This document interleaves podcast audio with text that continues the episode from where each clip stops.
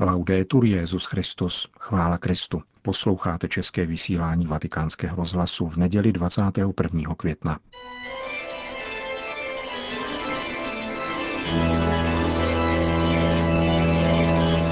V komentáři Církev a svět uslyšíte první část eseje Fabrice Hadžadže Politika posedlá nebem.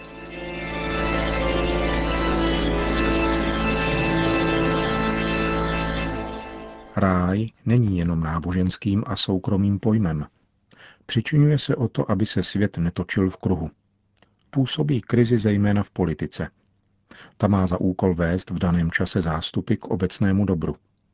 Jak ovšem definovat toto obecné dobro, ne-li spojením a zároveň odlišením ve vztahu k neočekávané deklaraci věčného dobra – Jakmile totiž politika v důsledku antiklerikalismu vznese nárok definovat samu sebe jako absolutní dobro, vytváří nový klérus, včetně exkomunikací a autodafé. Naopak uznáním absolutního, ale zcela soukromého dobra onoho světa, beze vztahu k veřejné sféře a odhlédnutím od veškeré hlubiny, degraduje se politika na pouhý manažment a spokojí se se zdokonalováním zootechniky a vepřínů. Aporie zní tedy jasně. Buď je pozemská obec směšována s tou nebeskou a degeneruje v totalitarismus, a nebo je pozemská obec oddělována od té nebeské a ztrácí svoji orientaci. Chtěl bych se proto pokusit pořídit stručný inventář různých reakcí, které v pádem židovsko-křesťanského ráje vznikají v omráčené politice. Předem žádám o prominutí za dialektický charakter svých tvrzení, Nejde o to vytvořit nějakou novou filozofii dějin z hlediska věčnosti. Šest následujících podob tohoto směšování a oddělování, z nichž každou podám nejméně ve dvou antagonistických formách, může být ve skutečnosti konkretizováno hybridně a ve zcela odlišném pořadí. Podstatná není krystalizace těchto ilustrací, nýbrž odhalení jejich skrytého podnětu. Otázka ráje sužuje politiku neustále – Benny Lévy považuje za rozhodující toto. Skrývá-li se pod dlaždičkami politiky písek teologie, je úkolem myšlení vyjevovat to, co je latentní. Všechno politické je latentně teologické. Ten, kdo se od Mao Tunga vrátil k Mojžíšovi, to nemůže nevidět. Není třeba pátrat po infrastruktuře výrobních vztahů, nýbrž po způsobu chápání často opomíjených vztahů mezi pozemskou obcí a tou nebeskou. Tato teze nás znovu vystavuje námitce, kterou Marx kladl Hegelovi, že totiž jeho myšlení chodí po hlavě a je zapotřebí postavit je na nohy. Tuto zdvořilost mu však můžeme vrátit. Zajisté jsou to nohy a nikoli hlava, jež chodí. Krok však určuje srdce. V čele zmíněného šestičleného seznamu je falešná gnóze, jak ji nazývá svatý Irenej z Lyonu. Nebeský apel je vnímán tak mocně, že se země vypaří. V této souvislosti se objevuje rozdíl mezi starým a novým zákonem. První mluví o věčném životě mnohem méně či méně explicitně. Starý zákon je totiž zaměřen k věčnému životu nepřímo a soustředí se na příchod slíbeného spasitele, který otevře spravedlivým nebeské brány po jejich smrti. Smlouva je především mesiášská. Potom, po příchodu mesiáše, se stává rajskou. Jistě, očekává se nový příchod Kristův, avšak nikoli už naplněním zákona, nýbrž plným oslavením. Pokušení transformovat tento rozdíl mezi starým a novým zákonem na zlom je silné a usiloval o něj známý Markion. Starý zákon se svými časnými přísliby je prý menší bůh, špatný demiurg, výrobce a věznitel tohoto světa.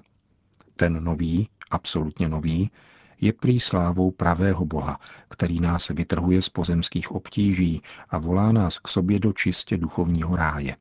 Vtělení, pokud není zcela iluzorní, podle Markiona, neslouží v posledku ničemu jinému než odvtělení.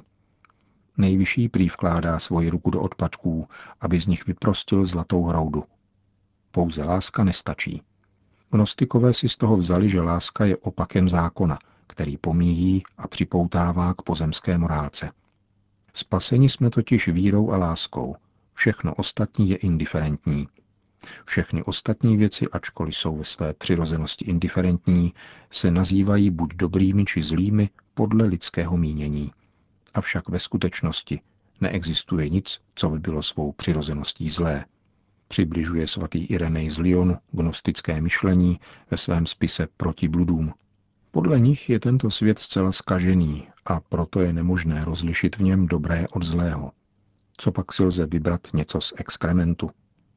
Podstatné je být pneumatikem, to znamená mít ducha fixovaného v nebeských věcech.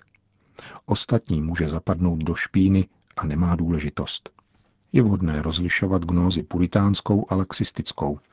U pneumatiků, kteří nechtějí vědět nic o tom, že stojí na zemi, jsou patrné dvě tendence.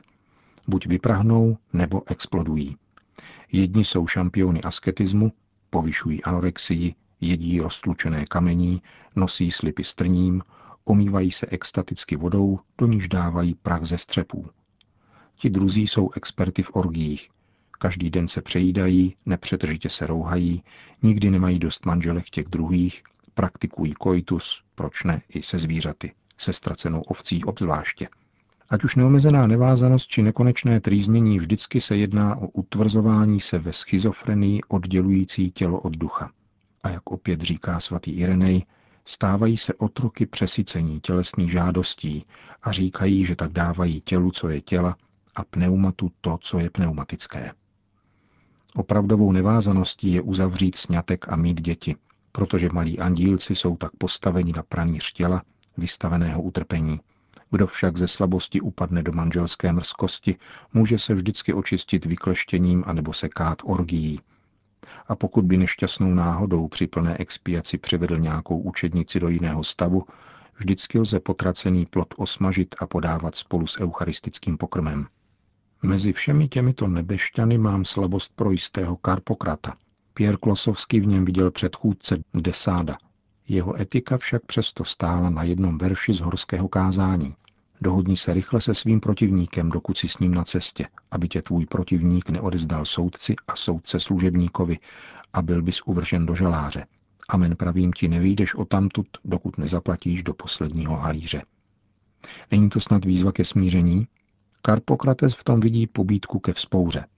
Podle jeho exegeze je protivníkem ďábel, soudcem je archont, který ovládá duše, strážce je démon pověřený znovu uvěznit duše do těl. Jak se vymanit z fatálního cyklu rození a pohřbívání? Zaplacením do posledního haléře, říká Karpokrates. Duše budou v každém případě muset při přechodu do dalších těl zakusit všechny možné životní způsoby a skutky, pokud si nepospíší a neuskuteční najednou všechny ty, které nám nejsou dovoleny vyslovovat ani slyšet a které by nám ani neměly přijít na mysl. Přibližuje tohoto bludaře opět svatý Irenej. Jde o to zkusit všechno a vyčerpat před definitivním vstupem do nebe všechny možnosti. Jeden týden proto nepřestávejte insultovat Boha a plivat na jeho symboly. Druhý týden se ponožte do té nejusebranější zbožnosti. Jeden týden buďte ochráncem nezletilých, druhý týden znásilňujte ty, které jste chránili. Jeden týden okrádejte chudé, další týden buďte filantropy. Jeden týden riskujte život při záchraně svého bližního, následující týden chladnokrevně zavražděte prvního, který se namane. Nejde o to praktikovat všechny způsoby vražd. Karpokrates nechtěl být natolik rigorózní. Podle něho stačilo praktikovat desatero a potom jeho opak, tedy deset dobrých skutků a potom deset přestupků a jste v pořádku. Avšak pozor, tento projekt v sobě skrývá odmítnutí jakéhokoliv pozemského záměru. Chtít zkusit všechno znamená neokusit nic. Touha zkusit před odchodem všechno, tolik rozšířená mezi těmito zdánlivými požitkáři, má kořeny v nihilismu. Žádná bytost na tomto světě nemá hloubku či konzistenci a tento svět sám o sobě není víc než obrovské vězení. Takže všechno, co je možné, může být dosaženo. V komentáři Církev a svět jste slyšeli první část eseje Fabrice Hadžadže Politika posedlá nebem.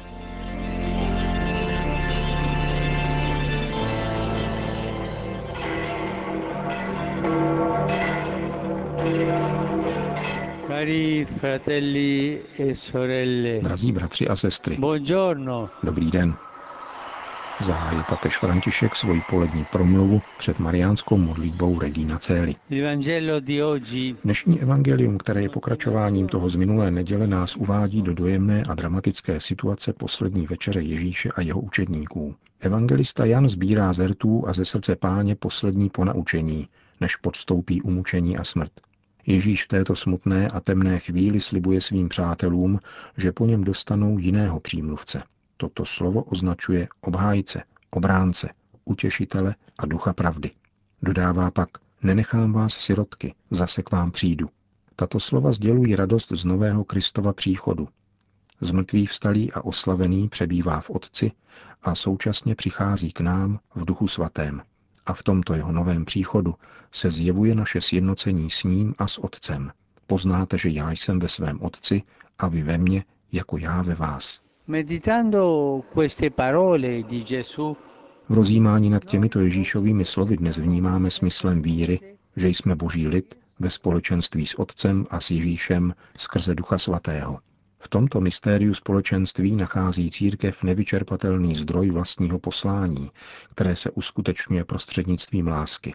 Ježíš v dnešním evangeliu říká, kdo má moje přikázání a zachovává je, ten mě miluje. A kdo mě miluje, toho bude milovat můj otec a také já ho budu milovat a dám se mu poznat. Láska nám dává poznat Ježíše díky působení toho obhájce, kterého Ježíš poslal, tedy Ducha Svatého.